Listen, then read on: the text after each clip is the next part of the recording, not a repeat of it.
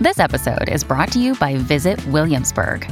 In Williamsburg, Virginia, there's never too much of a good thing. Whether you're a foodie, a golfer, a history buff, a shopaholic, an outdoor enthusiast, or a thrill seeker, you'll find what you came for here and more. So ask yourself, what is it you want? Discover Williamsburg and plan your trip at visitwilliamsburg.com. Today on Something You Should Know, do you really wash your hands as good as you should? Then, the history of fun, the fascinating backstories of board games, toys, amusement parks, and the very first video game. The general consensus is that the very first video game was called Tennis for Two. It came out in 1958, and if you wanted to run it in your home, you couldn't because it basically needed nuclear powered computers to run it. Also, if you hate your job, you should probably quit as soon as possible. And how well and how much do you sleep? It's important. We know that sleeping very little is associated with a range of negative health consequences, including mortality. So, people who sleep a very short period certainly have an increased risk of mortality compared to those who sleep seven or eight hours. All this today on Something You Should Know. If you have to hire someone, what's the best way? Referrals? Well, maybe that could work. But just because somebody knows somebody who knows you doesn't necessarily mean they're qualified. Or you could pull out that file of random resumes that came in during the last six months. Maybe there's somebody in there. Maybe. Now, I, if you're hiring, you need Indeed. Indeed is your matching and hiring platform with over 350 million global monthly visitors, according to Indeed data, and a matching engine that helps you find quality candidates fast. As a business owner, I've found that hiring the right people, well, there's just nothing more important. Don't leave it to chance or a referral or a random resume. Use Indeed. In the minute I've been talking to you, 23 hires were made on Indeed, according to Indeed data worldwide.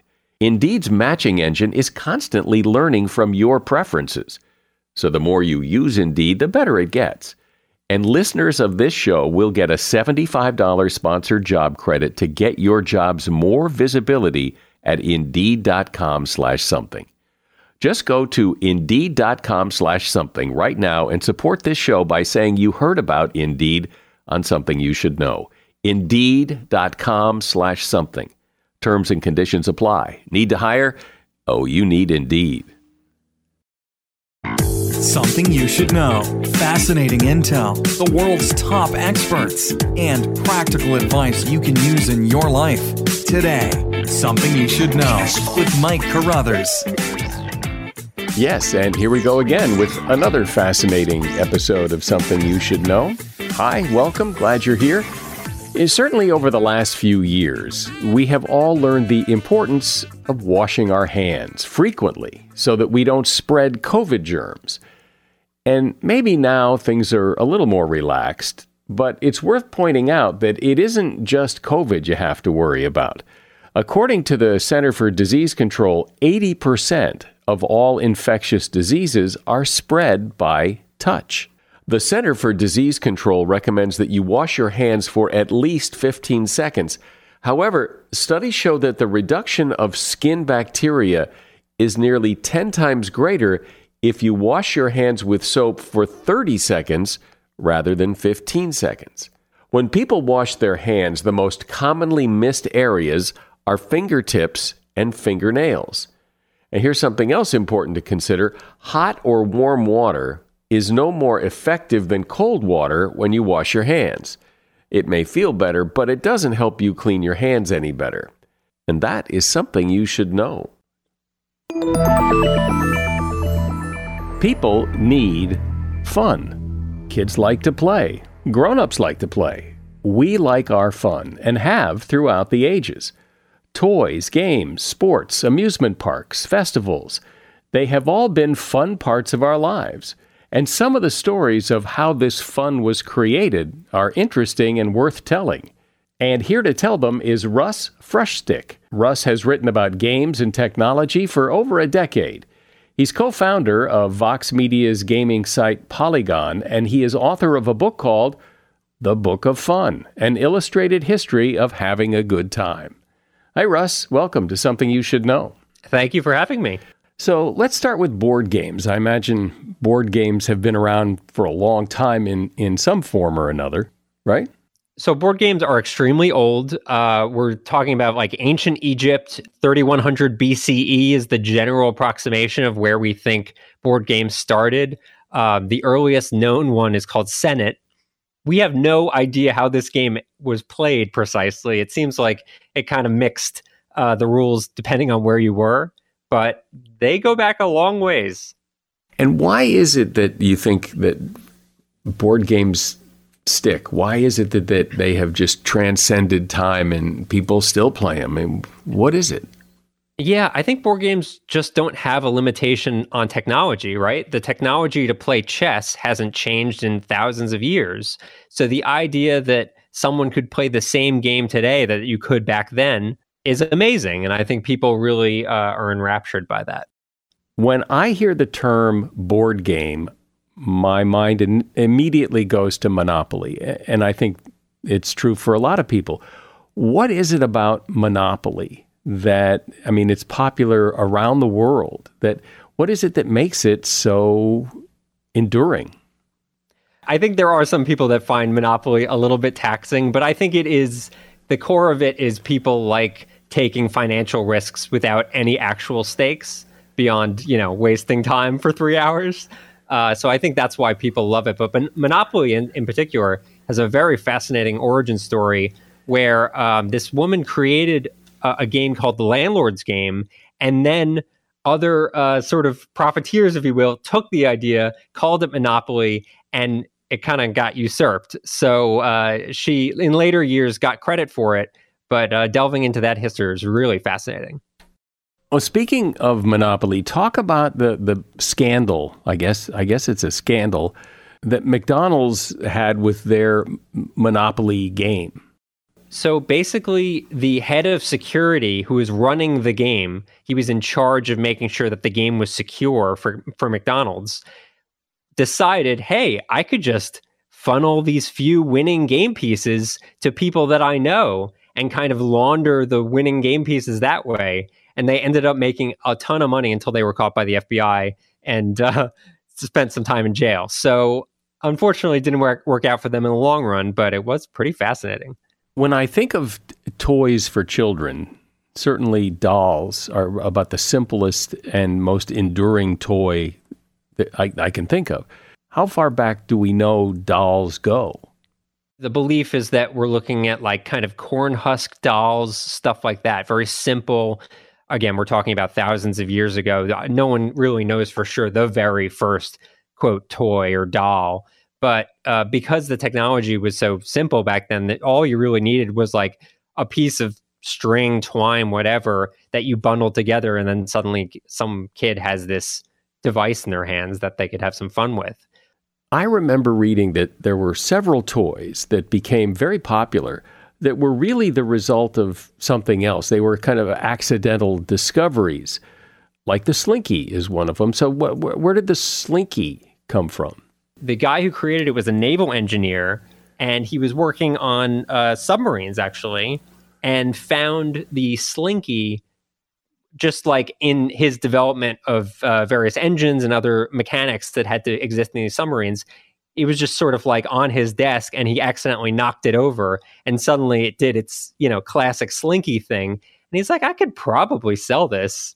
And that's a lot of these classic toys kind of come out from that just like as ac- accidents like total mistake.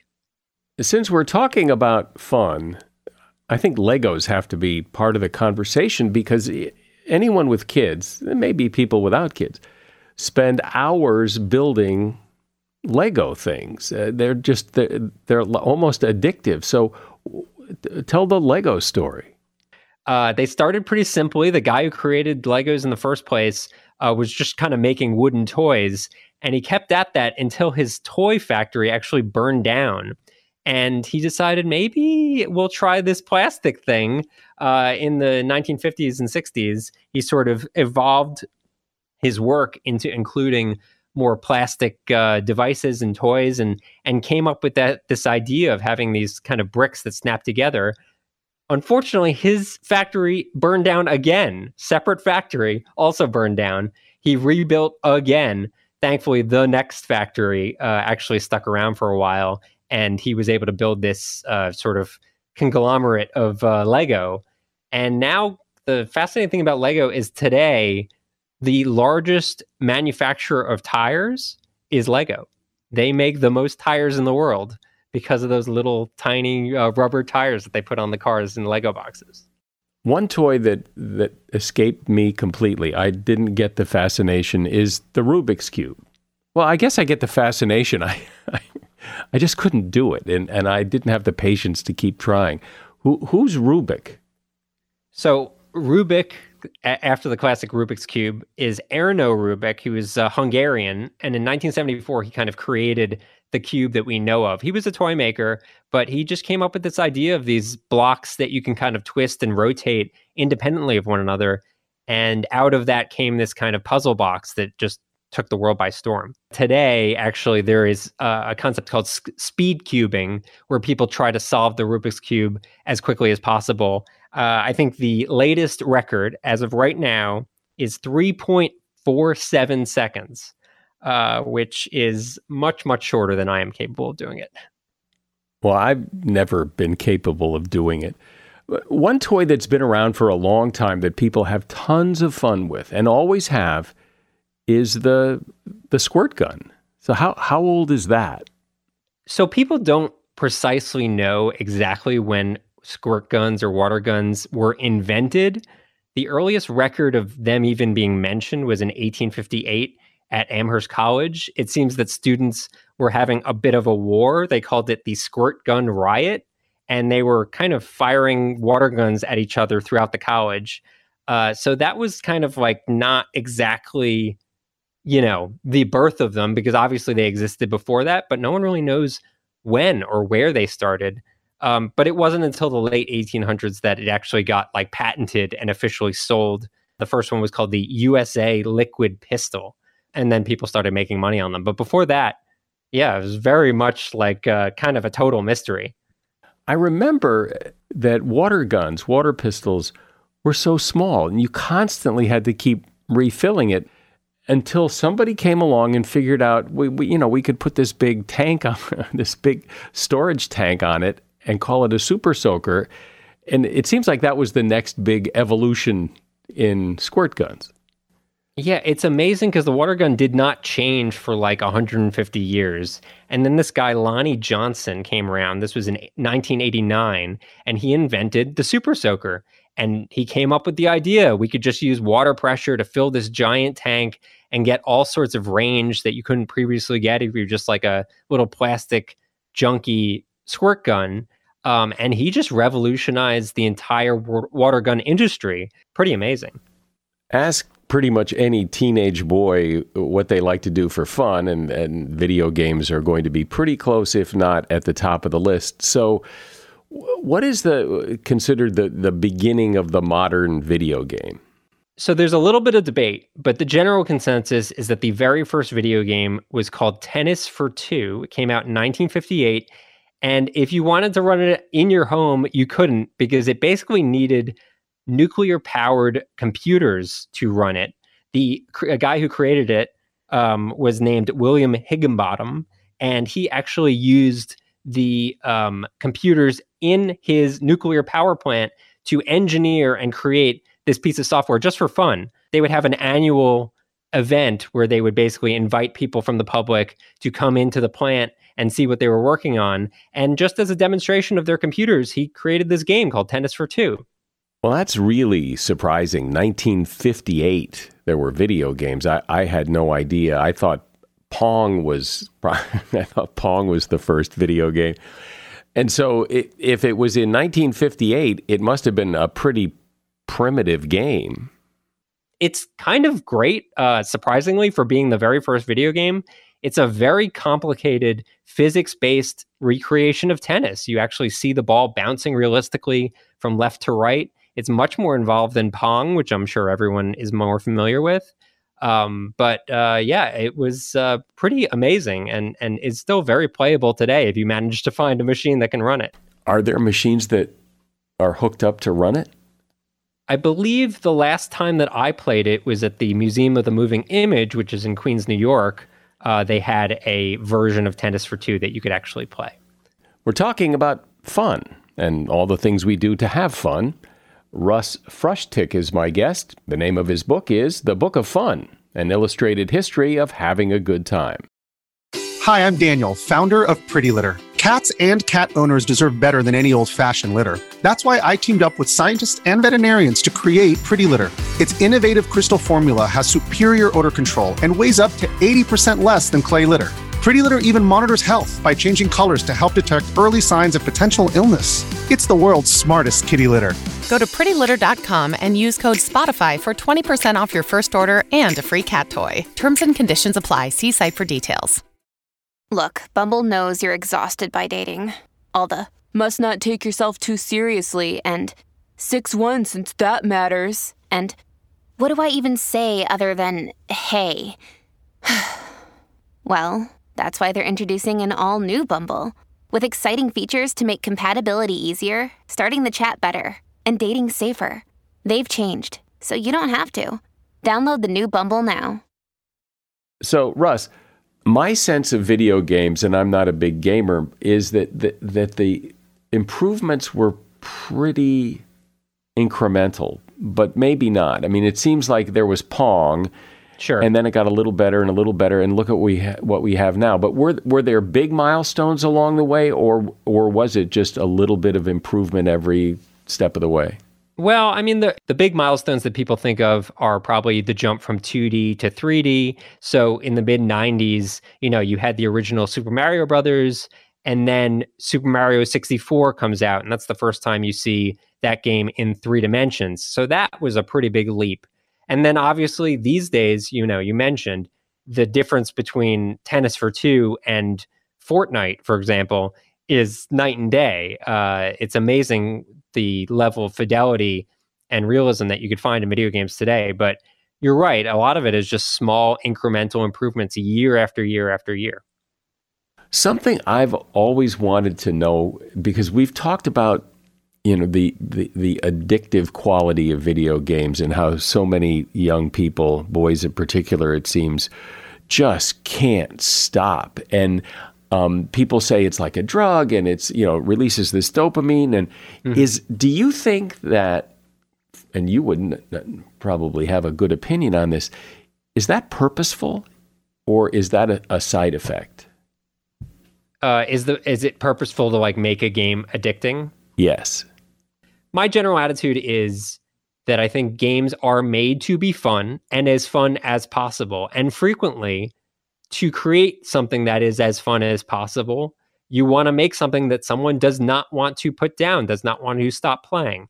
And obviously, people with impulse control issues might play way too much, spend all their days playing the same game over and over and over again. Over and over again. That's not ideal, but certainly in a capitalist society where people are trying to make money selling video games, that is somewhat of the end goal, right? Is to just get people playing the game a lot, a lot, a lot. When it comes to having fun, one destination, one place people go for the express purpose of having fun are amusement parks.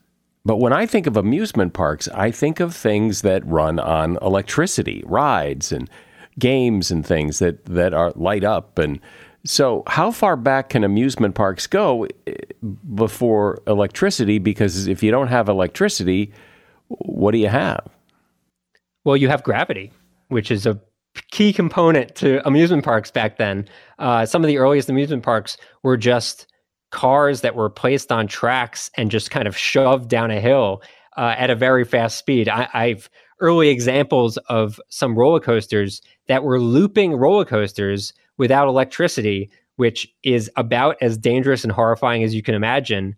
Uh, and yet, people were just pushing the boundaries of that. Um, so there's always been a desire, I think, to kind of cheat death in a somewhat safe way. But looking at these photos, not that safe. I've heard that amusement parks before Disney were, you know, tended to be kind of seedy and, and you know unsafe and kind of, and that that he was the game changer. Is that true? Uh, a- absolutely, yeah. Disneyland when it opened was a major shift in terms of how people kind of approach uh, theme parks, amusement parks. Um, ironically, even though it ended up being an enormous success, the first day of Disneyland was a total disaster.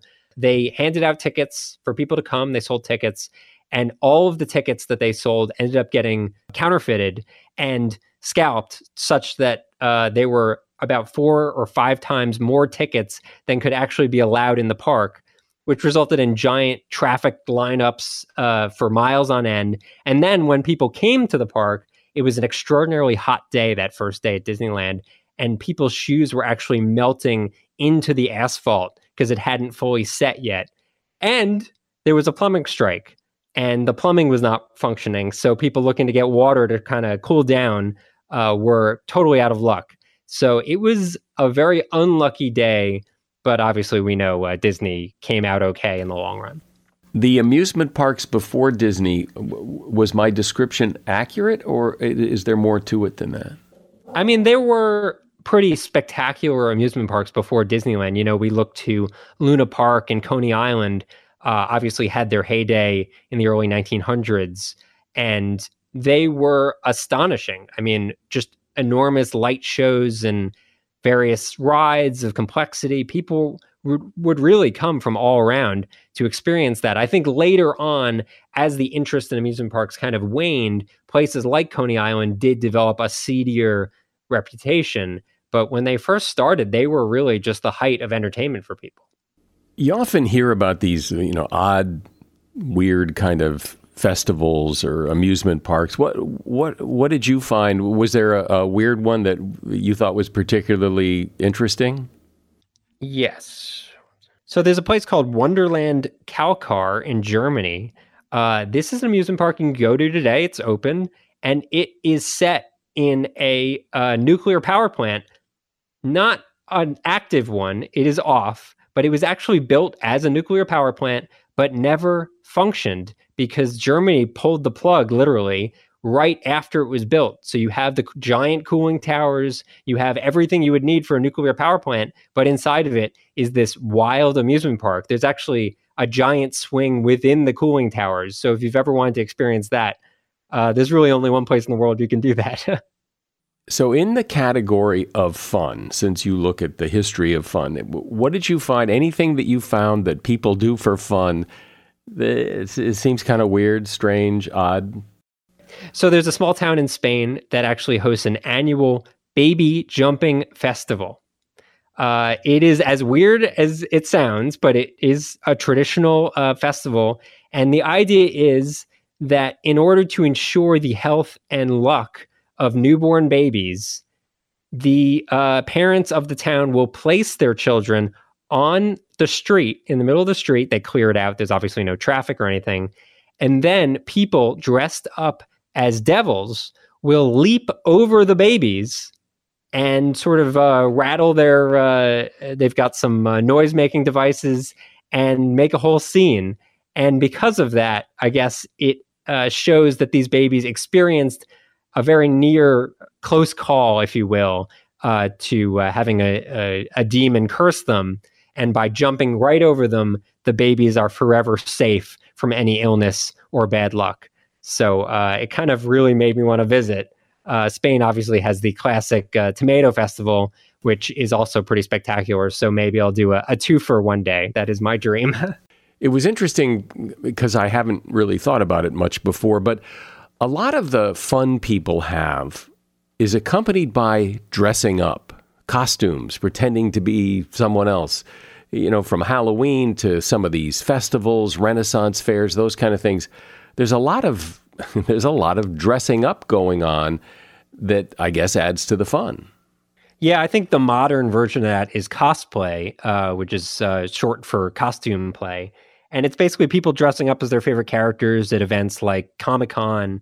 Uh, but what's really cool about cosplay is that people have started coming up with kind of mashups between the characters. You know, there's so many people dressing up as Wolverine, for example. So people have started mashing it up with. So there's like a Jedi Wolverine, for example. Well, before you go, I, w- I want you to tell the story about that I saw in your book about uh, the video game GoldenEye that came out in the mid 90s. It's a pretty interesting story. It was very successful. It was based on a James Bond movie of the same name. And they decided to make a video game based on it. And they wanted to release it on Nintendo's system, which was the Nintendo 64. Now, Nintendo, traditionally known as this family friendly, happy go lucky company that really didn't have a lot of violence, a lot of guns in their game.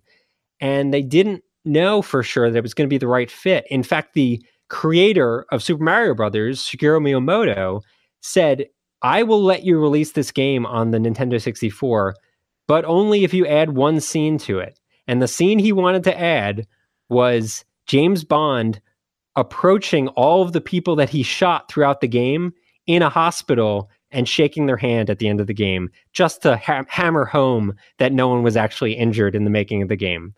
How'd that game do? Uh, did amazingly well. It's one of the most well known games uh, that came out on the Nintendo 64. Well, this has been fun. And, uh, well, I guess it should be fun because it's the history of fun. And I really appreciate you sharing all these stories. Russ Frushtick has been my guest, and the name of the book is The Book of Fun An Illustrated History of Having a Good Time. And you will find a link to that book in the show notes. Thanks, Russ. Great. Thank you.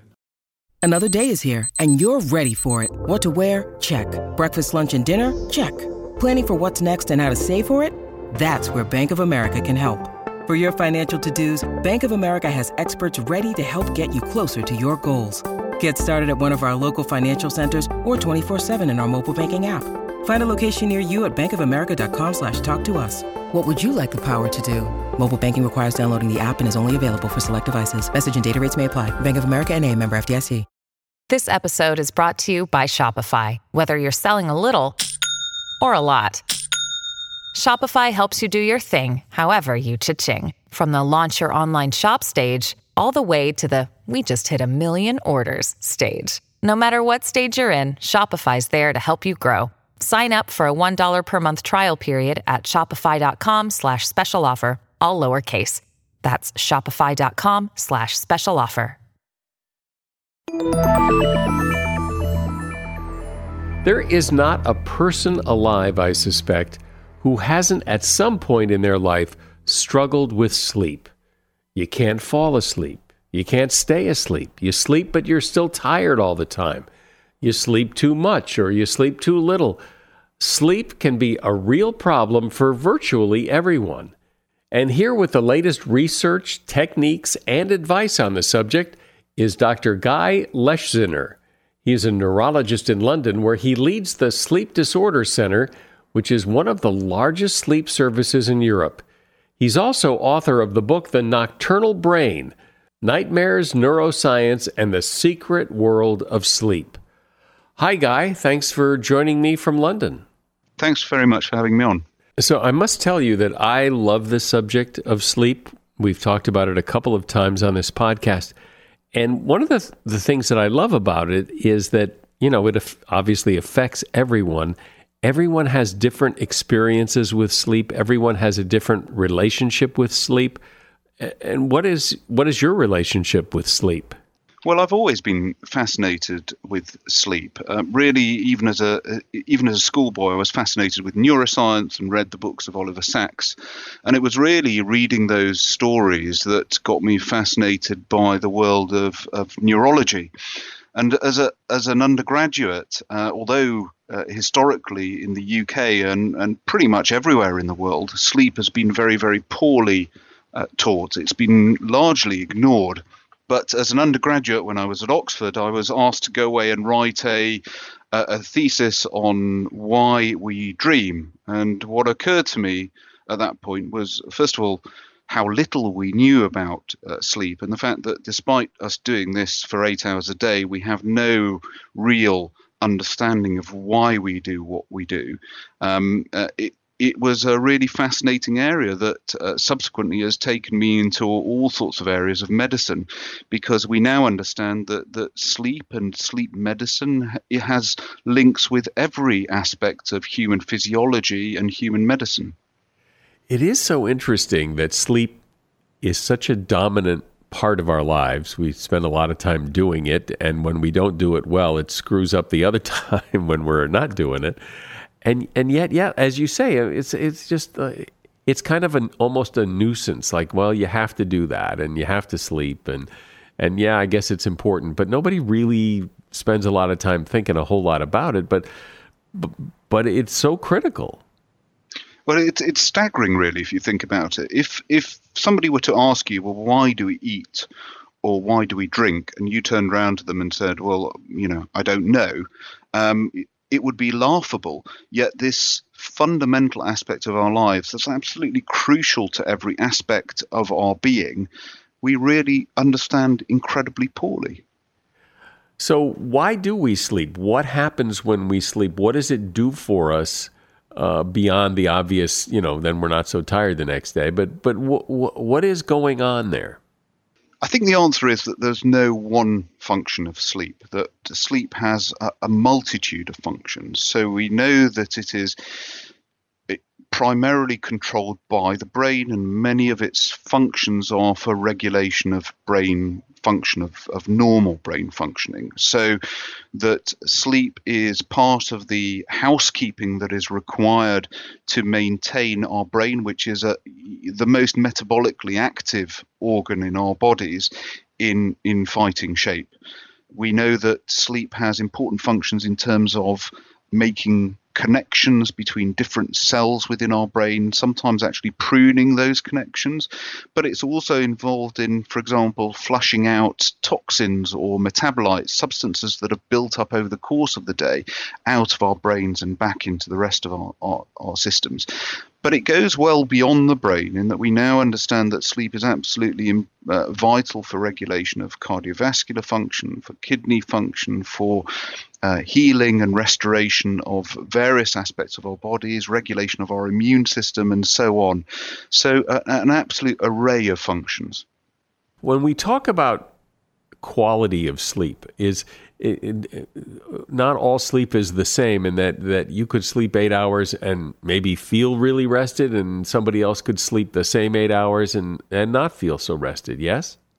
Yes, that's absolutely right. I, I, I think that some of that is related to the fact that sleep is not a single state. So we often think of sleep and wake as being binary states. So either you're awake or either you're asleep.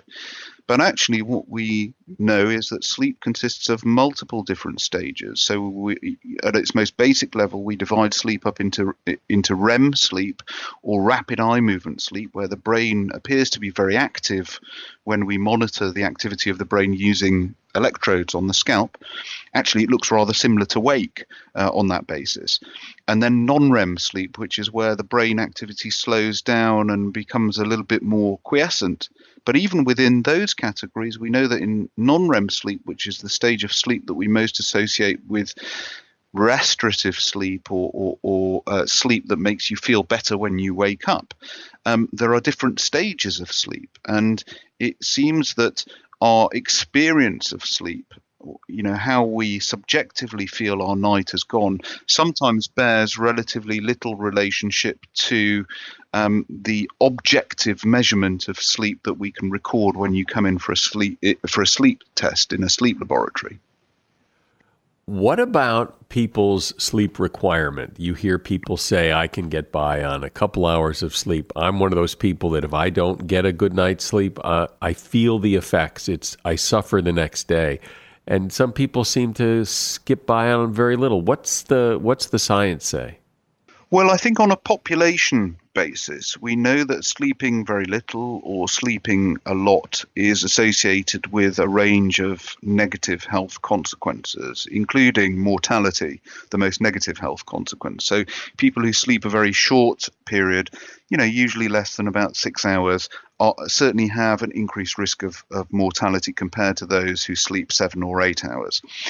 But it's important to understand that that is on a population basis, and that for each individual, what is seen as a normal sleep requirement is perhaps slightly different. And that's a function of the quality of your sleep. So, whether or not you've got anything else going on with your sleep, like, for example, sleep apnea, this breathing condition that disrupts the quality of your sleep because your airway is constantly collapsing. But it's also a function of your genes, in that we know that there are a number of genes that influence our sleep requirements. So, for example, I have a, a few families that I, have seen in whom everybody in that family sleeps a very short duration and doesn't seem to have any negative effects of sleeping, say, four or five hours a night. But it's also important to understand that some people are resistant to the effects of sleep deprivation in terms of how sleepy they feel but not necessarily resistant to the effects of sleep deprivation in terms of, for example, their cognitive function, how how easy they find to perform particular tasks, or how good their memory is, for example. So just because you don't necessarily feel sleepy when you're sleep deprived doesn't mean that you don't have any consequences of that sleep disruption per se.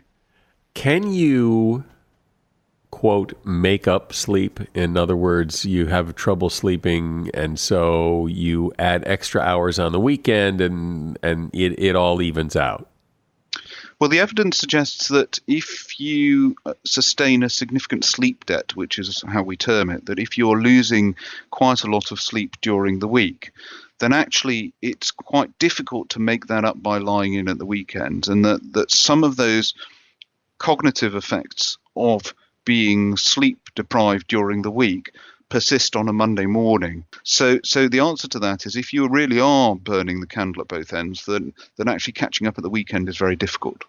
In terms of, and I've heard the expression, you know, sleep hygiene. That how how we create our sleep environment, how what we the rituals we go through, those kinds of things can have a real impact on our sleep. Yeah, sleep hygiene is a horrible term. Uh, it, it, it, really conjures up images of you know sleeping in a dirty bed. Uh, essentially, what we mean by sleep hygiene, as you say, is those behaviours that are conducive to a good night's sleep, uh, and and some of those are really obvious. You know, like not drinking uh, several cups of coffee before you go to bed, not smoking immediately before you go to bed, or consuming other nicotine containing substances, um, uh, sleeping in a, a quiet environment. S- some of them are becoming increasingly well known uh, like avoiding bright light in the evening. So there is some evidence to suggest that what we do by exposing ourselves to bright light in the evenings is suppress our natural secretion of melatonin. So melatonin is this substance that an area of the brain called the pineal gland puts out that uh, that is the chemical signal to the brain and indeed the rest of the body that it's time to go to sleep. So, by exposing yourself to bright light in the evenings, what you may actually be doing is having a negative effect both on sleep quality, but also making it more difficult for you to get off to sleep in the first instance. When people have trouble sleeping, are there a million different reasons depending on the person, or is there typically a, a reason or two why? We know that one of the major causes of difficulty sleeping, insomnia, is actually uh, a, a condition called psychophysiological insomnia, where psychological factors um, largely surrounding your association, your conscious and unconscious association with being in the bed and drifting off to sleep, are replaced by negative associations. So rather than associating bed with being a comfortable sleeping environment where you feel cozy and you feel the warmth of and the security of knowing that you're going to drift off to sleep, it's replaced by that stress, that agitation, that anxiety that you're actually not going to drift off to sleep and that you're going to lie there awake for prolonged periods of time. So rather than the bed being an inviting place of comfort, it often gets that that psychological association is replaced by a feeling that your bed is an instrument of torture, that it's the place where you go to where you will have difficulties uh, dropping off to sleep and will stay awake for prolonged periods of time. And for many people, it's addressing that those psychological factors that is actually the solution to actually treating their insomnia. For other people, however, there are many biological factors that result in poor sleep, be that medication that you're prescribed for something else, be it a, range of sleep disorders like obstructive sleep apnea or a condition called restless leg syndrome. So there are many different reasons. But we know that by far the commonest is insomnia, which affects about one in three adults at some point every year, and about one in 10 adults on a regular long term basis. So sometimes I'll have trouble sleeping because, you know, something exciting happened or is about to happen or, you know, anticipating tomorrow and is is that just is that insomnia or is that just something exciting's happening? Well, that's just normal. That's a normal response to what's going on in your life. I think that one of the things that's underappreciated is that the range of normal when it comes to sleep is actually quite large. Um, and, and just because you have a few nights where you don't sleep particularly well, that doesn't constitute insomnia. It doesn't constitute an, an ailment. It is part of normal life. Are there things that people either don't know that if they did know would help them sleep better, or perhaps some things people think they know that by not knowing the truth are helping them sleep worse? You know, people don't appreciate that caffeine hangs around for a, a, very long time, particularly if you consume a lot of it. People, especially nowadays, are very used to using gadgets, you know, their cell phones or laptops in bed, and that's not very conducive. Firstly, because of the issue of light exposure, but secondly, also that's quite a mentally stimulating activity you know, one of one of the issues is that there are a range of sleep disorders that are very poorly known about, uh, not just by the general population, but also by physicians. And in many cases, we often see individuals who clearly have had a problem with a sleep disorder for many years that has gone unrecognized. So it's knowing about these sleep disorders, recognizing them as sleep disorders, that is really the first step to getting appropriate treatment. When people are diagnosed with a true sleep disorder, it's not just that they're having some trouble sleeping now and again, but they have something really wrong. Are these sleep disorders generally based in biology or psychology or what?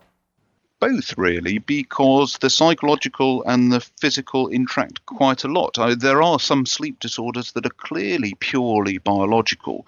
Things like obstructive sleep apnea, which is, you know, people who are snoring and collapsing their airway in the middle of the night.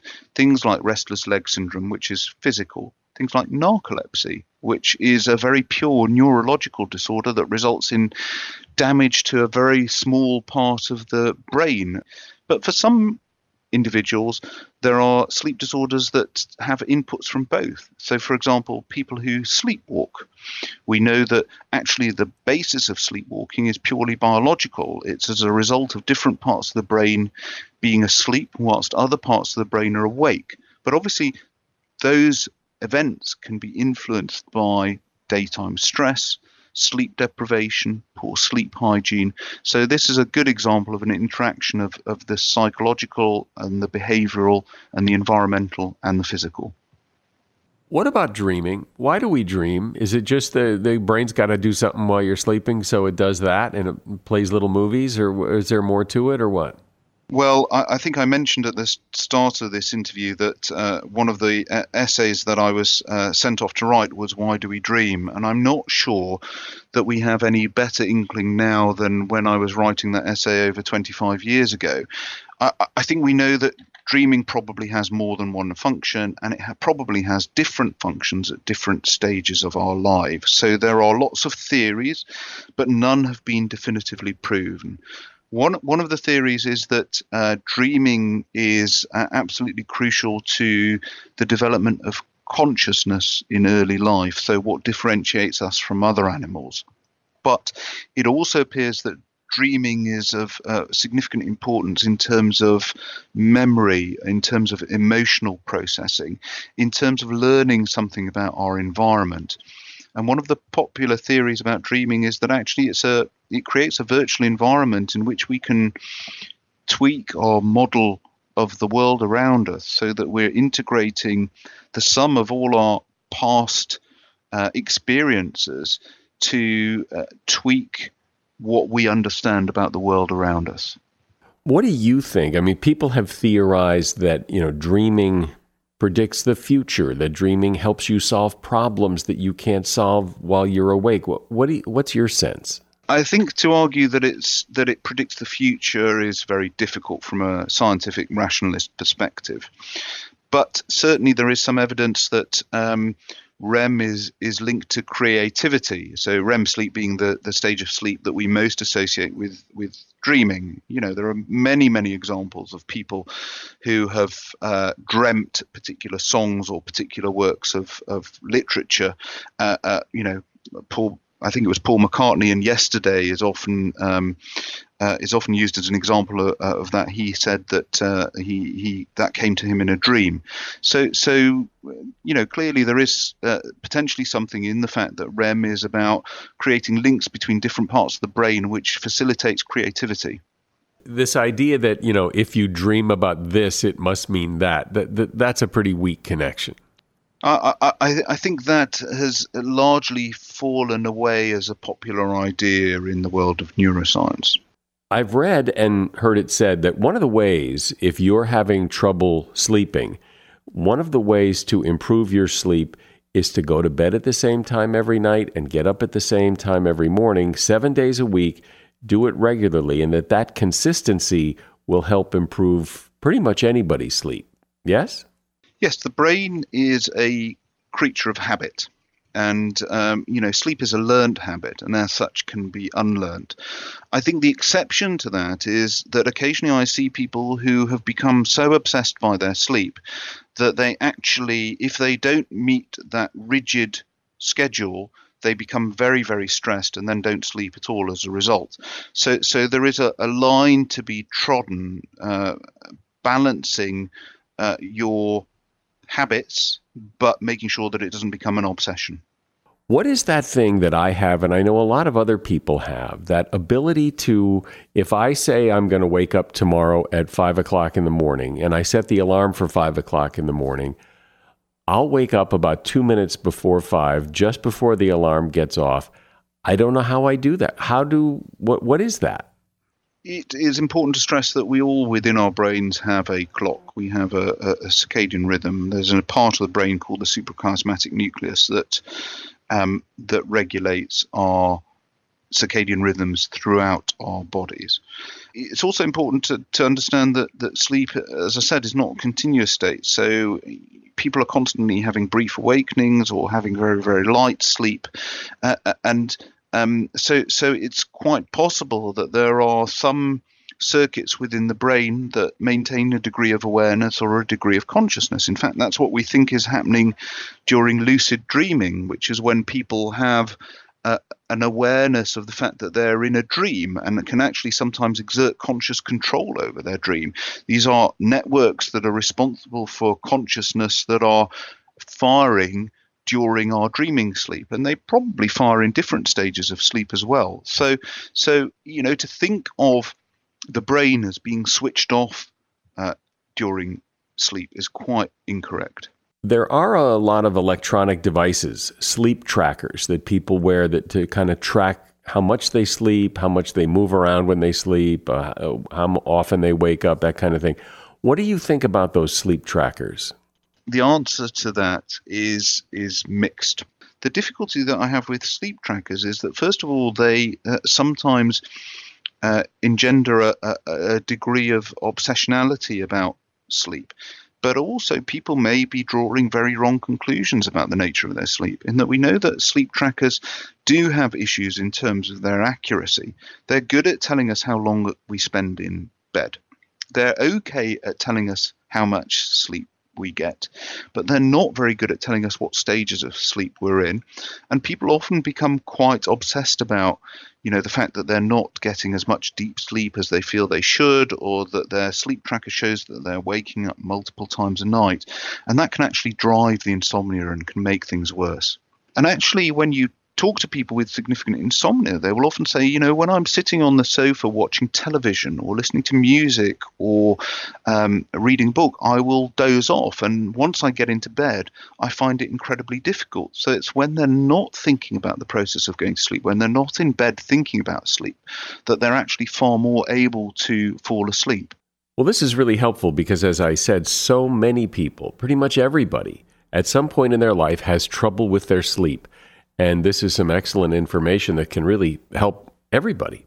Dr. Guy Leschziner has been my guest. He is a neurologist in London, and he is author of the book The Nocturnal Brain Nightmares, Neuroscience, and the Secret World of Sleep. You'll find a link to his book at Amazon in the show notes for this episode. Thanks, Doctor. Okay, bye bye. If you hate your job, you should probably leave as soon as possible. It turns out that job dissatisfaction has real consequences. In a study at Ohio State, people who reported greater levels of dissatisfaction with their jobs when they were in their 20s and 30s scored lower on measures of overall mental health by the time they hit their 40s compared to those who had been consistently happy with their work. While the study started analyzing guys when they were in their 20s, it's likely that older men dissatisfied with their jobs face similar effects as well. It turns out that being unhappy at work also takes a physical toll. Those people with low job satisfaction were more likely to suffer from 13 different health complications, including frequent colds and sinus problems, than those who enjoyed their work. The good news is that if you leave a job you hate for one that is more satisfying, many of these problems just disappear. And that is something you should know. And now I will simply disappear after I ask you to please share this podcast with someone you know. I'm Mike Carruthers. Thanks for listening today to Something You Should Know. The Bigger Pockets portfolio of podcasts are worthy of your investment. We're having a real conversation as real real estate investors. New episodes available every day. It's important to buy where it makes money and not necessarily where you want to travel to. Bigger Pockets, On the Market, Rookie Real Estate, or Money Podcast. The purpose of flipping is to create more cash so then you can reinvest into other types of properties. The Bigger Pockets Podcast on YouTube or wherever you listen.